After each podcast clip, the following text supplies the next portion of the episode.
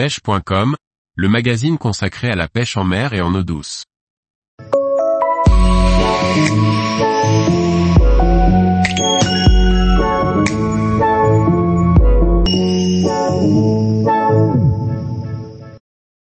La pêche sur les DCP ou dispositifs de concentration de poissons. Par Antonin Perrotte Duclos. Lorsque l'on parle de DCP, on pense souvent à la pêche en exotique dans des contrées éloignées. Pourtant, la Méditerranée et ses DCP sont également très propices à la présence de nombreux poissons prédateurs. Un dispositif de concentration de poissons peut faire partie de deux catégories, il peut être naturel ou construit par l'homme. Dans les DCP construits par l'homme, on retrouve notamment les balises de navigation, les bouées scientifiques, ainsi que des constructions telles que les parcs à poissons et à moules. Les DCP naturels sont plus compliqués à trouver, car ils sont en permanence en train de dériver sur l'eau. Le plus commun des DCP naturels est le bois, capable de flotter pendant des années entières autour des océans et des mers. Il est également fréquent de retrouver des DCP polluants tels que des bouées perdues, des caisses plastiques, des bouteilles vides et tout autre gros morceau de plastique. Il est important de savoir que plus le DCP est gros et a passé un temps important dans l'eau, plus il sera habité de plantes et de poissons.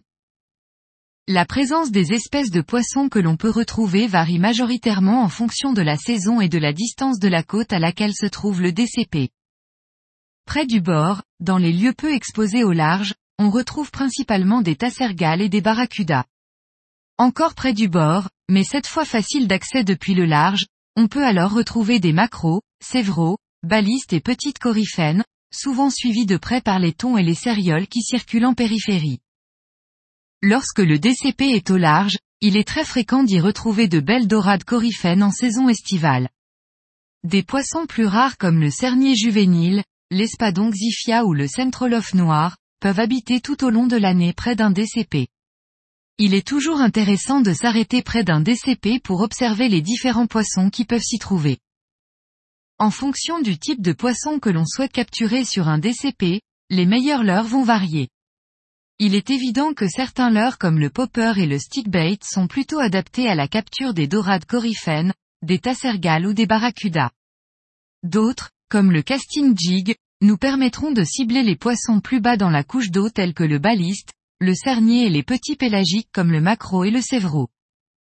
Enfin, il vous sera possible de pêcher en vertical autour des DCP fixes, souvent reliés par une corde ou une chaîne au fond de l'eau, à l'aide de leurs souples et de jigs. Les cérioles, les thons et les espadons tournent généralement autour des DCP dans un rayon d'une cinquantaine de mètres à la recherche d'une proie facile. Ils peuvent évoluer près de la surface, mais sont généralement au moins à 20 mètres de profondeur, d'où l'intérêt de pêcher en vertical.